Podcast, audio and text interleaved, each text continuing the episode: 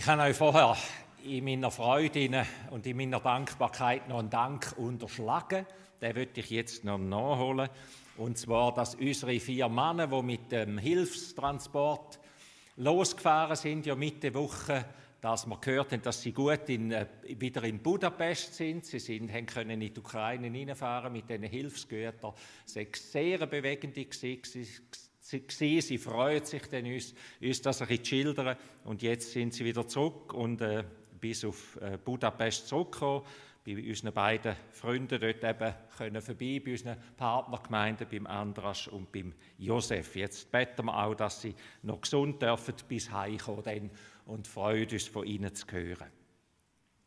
Ich möchte euch nochmal den Anfang von dem 1. Thessalonicher Brief lesen, wo ich in einer losen Folge jetzt immer einmal wieder ein Kapitel mit euch weitergehen.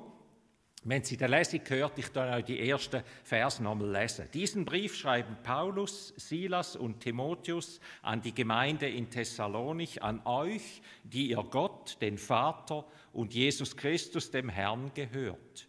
Wir wünschen euch seine Gnade und seinen Frieden.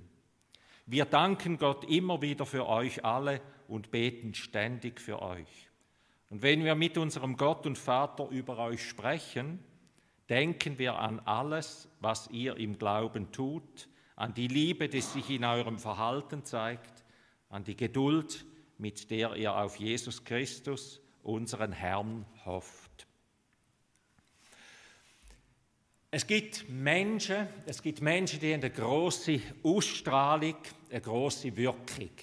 Wir haben in der letzten Zeit von Barnen gehört, von der Queen und vom King Roger. Und ich meine jetzt nicht von dem, was der eine mit vielen Titeln geleistet hat und die andere vielleicht mit vielen Regierungsjahren, sondern das sind ja auch Menschen gewesen, die als Personen gewirkt haben, eine grosse Ausstrahlung hatten oder zum Teil eben immer noch haben. Und es gibt ebenso Menschen im ganz Kleinen, die haben eine grosse Ausstrahlung, mit diesen Menschen ist man gern zusammen, auf diese Menschen freut man sich. Und es gibt nicht nur ganz grosse und ganz kleine, sondern es gibt auch Gruppen, wo man sagt, mit denen komme ich gern zusammen, da gehe ich gern her, da ist mir wohl. Und dann gibt es andere Anlässe, wo man vielleicht auch schon mal her sind und denkt, na, wenn ich nur nicht müsste, irgendwie passe ich nicht so rein und habe ich das Gefühl, aber man sollte ja. Und die anzüchend sind, da wissen die Eltern und Großeltern, oder? Da ist dann, wenn auf einmal die Eltern nichts mehr wert sind, also nichts mehr wert, einfach die Jungen sagen dann, ich gehe lieber dort her und dort auch noch zu meinen Freunden und bin mit ihnen zusammen, viel lieber, wenn nur die heimhöckeln und Fernsehen schauen oder irgendetwas. In der Lesung haben wir von einer Kirche gehört, von einer Gemeinde in Thessalonich, die eine starke Ausstrahlung und eine starke Anziehungskraft hatte. Zur Zeit von Paulus war Thessalonich eine grosse Hafenstadt, eine grosse Handelsstadt im Römischen Reich, geografisch und auch militärisch sehr wichtig und eben ein riesiger Handelsplatz, ein weltweiter. Wir können in der Bibel nachlesen, wie die Kirche in Thessalonich entstanden ist. Der Lukas, der Arzt, berichtet uns das in der Apostelgeschichte, im Kapitel 17 kann man da nachlesen. Er sagt dort, der Paulus und der Silas, oder Silvanus wird er manchmal auch geschrieben, und der Timotheus sagen im Jahr 50 auf ihrer zweiten Missionsreise oder 49 auf Thessalonich gekommen und haben dort an drei aufeinander folgenden Sabbat das Evangelium von Jesus verkündet. Und eine schöne Anzahl von Menschen, von Juden und Heiden, sind zum Glauben gekommen. Als ich das gelesen habe, ich denke, Hans-Peter, 17 Jahre zu Berg. Ein Sonntag nach dem anderen, immer mal wieder mit Freisündig oder Abwesenheiten selbstverständlich, die noch in Luft gibt für euch und für mich. Da sind es 3 Sündige, dreimal ein Sabbat, dreimal ein Viertig. Und es ist eine Gemeinde entstanden. Ich dachte, hey, wenn das in diesem Tempo weitergeht, wo wären wir denn da? Aber was dort bei Thessalonich war, das hat nicht allen gepasst. Wir haben es in diesen Versen schon ein bisschen rausgehört. Es heißt, in der Lukas beschreibt ihn das so, dass ein Volksauflauf entstanden sei, denen, wo das nicht passt hat, dass die da mit einem fremden Glauben und irgendetwas dort herkommen, Religion brauchen wir da nicht noch mehr, oder? Die haben den Aufstand gemacht, einzelne Gläubige von Thessalonich sind ganz scharf dran, ein wird namentlich erwähnt. Und die drei Missionare sagen dann, bei Nacht haben sie die Stadt verloren, die Geschwister, die dort zum Glauben sind, haben gesagt, geht zur Stadt aus, dass nicht noch mehr passiert. Sie sind in die Nachbarstadt, auf Beröa gekommen, dann auf Athen und später auch auf Korinth. Wo sie zu Athen waren, hat Paulus den Timotheus geschickt, er soll wieder zurückgehen und diesen Geschwistern, die dort frisch zum Glauben gekommen sind, diesen jungen Pflänzchen schauen und ihnen dienen und bei ihnen sein. Der Paulus ist dann weitergezogen, eben bis auf Korinth. Und in Korinth, lesen wir dann, ist der Timotheus auch wieder dort gewesen und hat ihm berichten, was er in Thessalonich erlebt hat. Und auf die Antwort auf das war dann der Brief, den wir jetzt in der Bibel haben. Also, ein paar wenige Monate ist es her, der Paulus war dort gewesen, mit seinen Freunden, haben das Evangelium verkündet und jetzt hört er via Timotheus, was dort, wie die Gemeinde so unterwegs ist, wie die jungen Christen unterwegs sind. Ich habe mir überlegt, ich überlege mir immer wieder irgendetwas, wie vorher auch, dann geht es mich an. Jetzt habe ich gedacht, was würde ein Fremder sagen, wenn er bei uns reinkäme? Ein Fremder von Athen? Ein Fremder vom Berg bei uns reinkäme und rausging und würde Bericht erstatten und dann käme er wieder zu uns. Was würden wir denn? Was würden wir recht hören? Der Paulus sagt in dieser Runde, wo er zu ihm zurückkommt, sagt er, wir danken Gott immer wieder, wenn wir an euch denken, für das Werk vom Glauben, für eure Arbeit in der Liebe und für eure Geduld in der Hoffnung. Ein wunderschöner Dreiklang in den ersten 2 Versen oder 3 Versen, die er da aufnimmt. Wir danken Gott für das Werk vom Glauben, für die Arbeit von der Liebe und Geduld von der Hoffnung. Viele von uns kennen den Dreiklang im 1. Korintherbrief, im Kapitel, dort, wo der Paulus sagt, nun aber bleiben Glaube, Hoffnung, Liebe und die Liebe ist die größte unter ihnen. Ich will diesen 3 Stichworten heute Morgen ein bisschen nachgehen mit euch. Das erste ist das Werk vom Glauben. Alles, ihr Lieben, fängt mit dem Glauben an. Wir haben etwas von dem auch entdeckt in dieser Woche, wo wir mit unseren Andachten am Morgen unterwegs waren. Wir sind jeden Morgen auf den Berg hochgestiegen quasi. Haben Berge bestiegen, Berge besucht, biblische Berge und haben dort die Entdeckung auch gemacht. Der Anfang ist die Neugier, das Hören, wie wir vorher gehört haben, im Lied und gesungen haben. Hilf uns auf dieses Wort zu hören und dass das etwas in uns freisetzt. Das Werk vom Glauben. Also nicht ein Eintagsflüge, nicht einfach irgendwie etwas akzeptieren. Nicht ein Spleen, sondern da schreibt der Paulus das Werk, die Arbeit vom Glauben, das, was wächst im Glauben. Wo Gestalt gewinnt. Wir wissen, dass Jesus das Haus braucht, für das zu sagen, Glauben ist wie wenn man ein Haus baut, ein Fundament legt und dann wächst das Haus und irgendwann steht alles da. Oder er hat das Bild vom Samen genommen. Glauben fängt damit an, dass man das Wort aufnimmt. Ein Samen, der aufs Ackerfeld gestreut wird und dann sagt er, und an vielen Orten wächst er nicht weiter. Er wird gestreut, aber er kann nicht wachsen. Oder er geht schnell wieder kaputt. Und bei euch, liebe Thessalonicher, bei euch ist das gewachsen. Jesus sagt, und dann wächst er auf, der Samen, und bringt 60, 80 oder 100-fach Frucht. An 3 Sabbat hat Paulus in dieser Stadt von Jesus erzählt. 3 Predigten, ich weiss nicht wie lange. 3 Predigten und daraus ist Glauben bei vielen Menschen entstanden. Ist etwas gewachsen, das einen Vorbildcharakter hat, eine Lichtkeit bis weit raus. Der Paulus sagt, ich bin zu Athen und ich muss nicht überall irgendwelche Lobreden schreiben, sondern es kommt zu mir, dass ihr eine Ausstrahlung habt in die ganze Welt raus, ihr kleine Gemeinde, ihr kleines Grüppli dort von Thessalonich.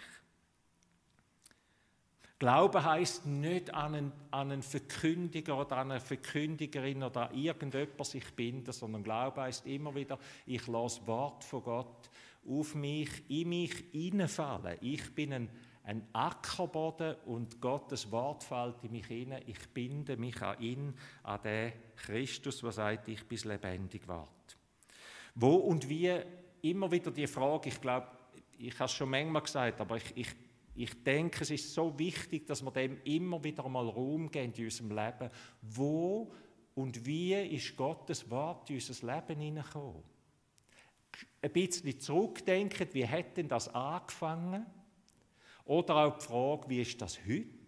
Eben, der Bau ist nicht fertig, das Wachsen ist nie fertig. Wo stehe ich heute, wo fällt sein Wort, wie und wo fällt sein Wort in mein Leben hinein? Das wächst, das Korn wächst auf und trägt Frucht und wird zur Nahrung für viele andere 60, 80 und 100-fältige Ausstrahlung in die ganze Welt aus oder in die ganze Stadt hinein. Der Paulus sagt, man redet von euch. Euer Glaube wird sichtbar. Und der wird nicht sichtbar, als dass wir Kirchenspringer sind, wie das manchmal so schön gesagt wird, oder dass wir einen Heiligenschein tragen, sondern er wird sichtbar, dass von unserem Leben eine Ausstrahlung ausgeht. Wir sind miteinander in dieser Woche, und ich muss das hier leider bekennen, aber man hat ja Träume im Leben, die manchmal warten müssen, bis sie dann reif wären. Ich war das erste Mal im Flüeli Rampf. Ich habe mich gefreut wie ein kleines Kind drauf. Ich glaube, die können es alle bezeugen, die dabei waren, endlich einmal dorthin zu kommen. Und wir haben miteinander, ich glaube, ich bin nicht der Einzige, das haben mir viele gesagt. Es hat jemand gesagt, ich muss das zuerst noch verarbeiten, was da passiert ist. Das hat einem so berührt, was wir da gesehen haben und was wir gespürt und was wir, wie der Bruder Klaus, was dort alles gegangen ist, hat uns sehr berührt. Da ist von einem einfachen Leben eine Kraft ausgegangen, die unsere ganze Nation immer noch davon lebt. Ich habe am Bettag etwas gesagt darüber. Da ist eine Kraft von dem Mann ausgegangen. 20 Jahre lang hat er in seiner Klause unten, in dem dunklen Tal unten, gelebt. Und man kann jetzt dort hineinlaufen, wenn man dort hineingeht, das kann einem nicht unberührt lassen. Tausende, ich glaube 10'000, hat er gesagt, 10'000.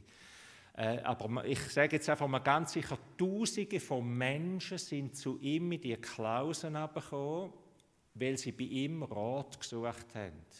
Bei dem Mann, der dort gebetet hat und nichts gegessen hat und nur gebetet hat. Und für Menschen da war, die einen Rat gesucht haben. Tausende aus der ganzen Welt, das ist alles bezeugt, beleidigt, dokumentarisch fast alles festgehalten. Da haben die Menschen etwas gespürt von einer Kraft, da ist etwas ausgegangen und man kann nicht dorthin gehen, ohne dass man etwas von dem spürt. Sonst muss man als ein Mensch, sonst muss man ein Herz aus Stein haben. Das schüttelt einem ein Stück weit, wenn man dort ist. Und eine Klammerbemerkung, wir haben dann dort einen katholischen Kollegen getroffen, sind dort gewesen, laufen gerade an einen katholischen Kaplan an und der strahlt, der hat das Leuchten auf dem Gesicht und im Herzen gehabt, das man dort gespürt hat und hat uns ein bisschen erzählt, ja kann ich euch gerade noch ein bisschen, und hat uns da ein bisschen erzählt und er hat auf ein Buch hingewiesen, er als katholischer Kollege auf ein Buch vom reformierten Pfarrer Geri Keller, der gesagt hat, eigentlich sage ich den Leuten, leset das Buch, wenn ihr das wollt.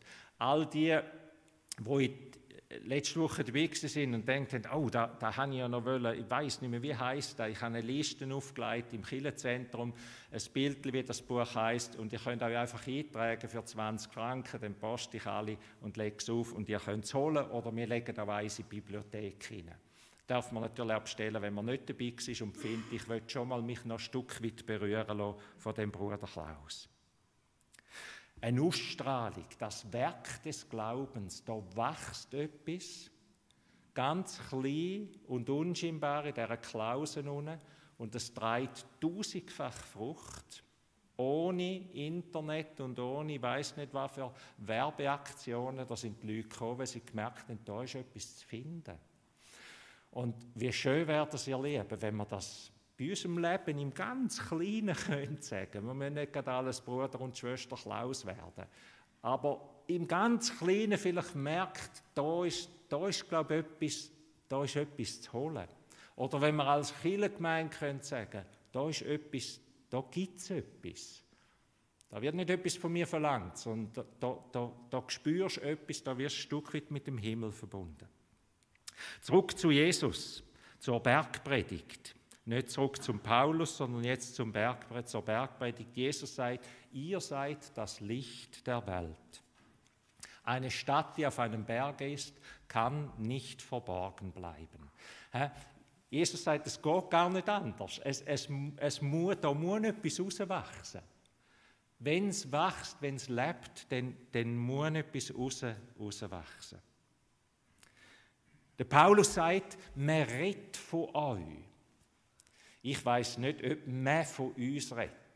Aber ich habe mir gewünscht in der Vorbereitung, dass man noch viel mehr von uns redet. Noch viel mehr. Vielleicht auch Komisches, vielleicht auch Schräges, aber dass man von uns redet und hoffentlich auch Gutes. Hoffentlich auch, da spürt man etwas vom lebendigen Gott, von dieser Kraft vom Heiligen Geist, wie der Paulus das sagt. Ihr habt nicht einfach ein Wort aufgenommen, sondern ihr seid in ein Kraftfeld hineingekommen, ihr lieben Thessalonicher. Das Werk vom Glauben, wie sieht dein Glaubenswerk aus? Wenn du das aufzeichnen müsstest, wo bin ich echt mit meinem Werk vom Glauben? Wie weit ist das Haus schon gewachsen? An welchen Ecken wird noch gebaut? Wo ist der Heilige Geist noch am Bauen? Oder ihr könnt das Bild vom Erntefeld nehmen. Wie weit ist der? Und wo ist der Samen vielleicht? Oder wo ist das Korn vom letzten Gewitter immer noch böse, verdruckt und liegt am Boden? So ein bisschen dem nachspüren, das Werk vom Glauben, wie sieht es bei dir aus? Und die Bibel sagt, unser Werk vom Glauben ist ein gemeinsames. Es geht nicht nur um mich selber. Es geht immer darum, dass Gott sein Haus in dieser Welt bauen will. Dass Gott eine Kirchengemeinde auferbauen will als ein Licht, als ein bisschen Licht in dieser Welt hinein. Und da wird jedes gebraucht. Eben, da wird nicht nur der King und Queen gebraucht, sondern jedes Einzelne mit seinem ganz Kleinen. Mir ist wieder einmal mehr bewusst worden, auch, wo ich gesehen habe, wenn ich mir überlegt habe, was ist denn das Ziel, das Gott mit uns hat? Und mir sind Psalmen entgegengekommen, oder mir ist auch der Abraham entgegengekommen, den wir in dieser Ferienwoche auch noch mal entdeckt haben.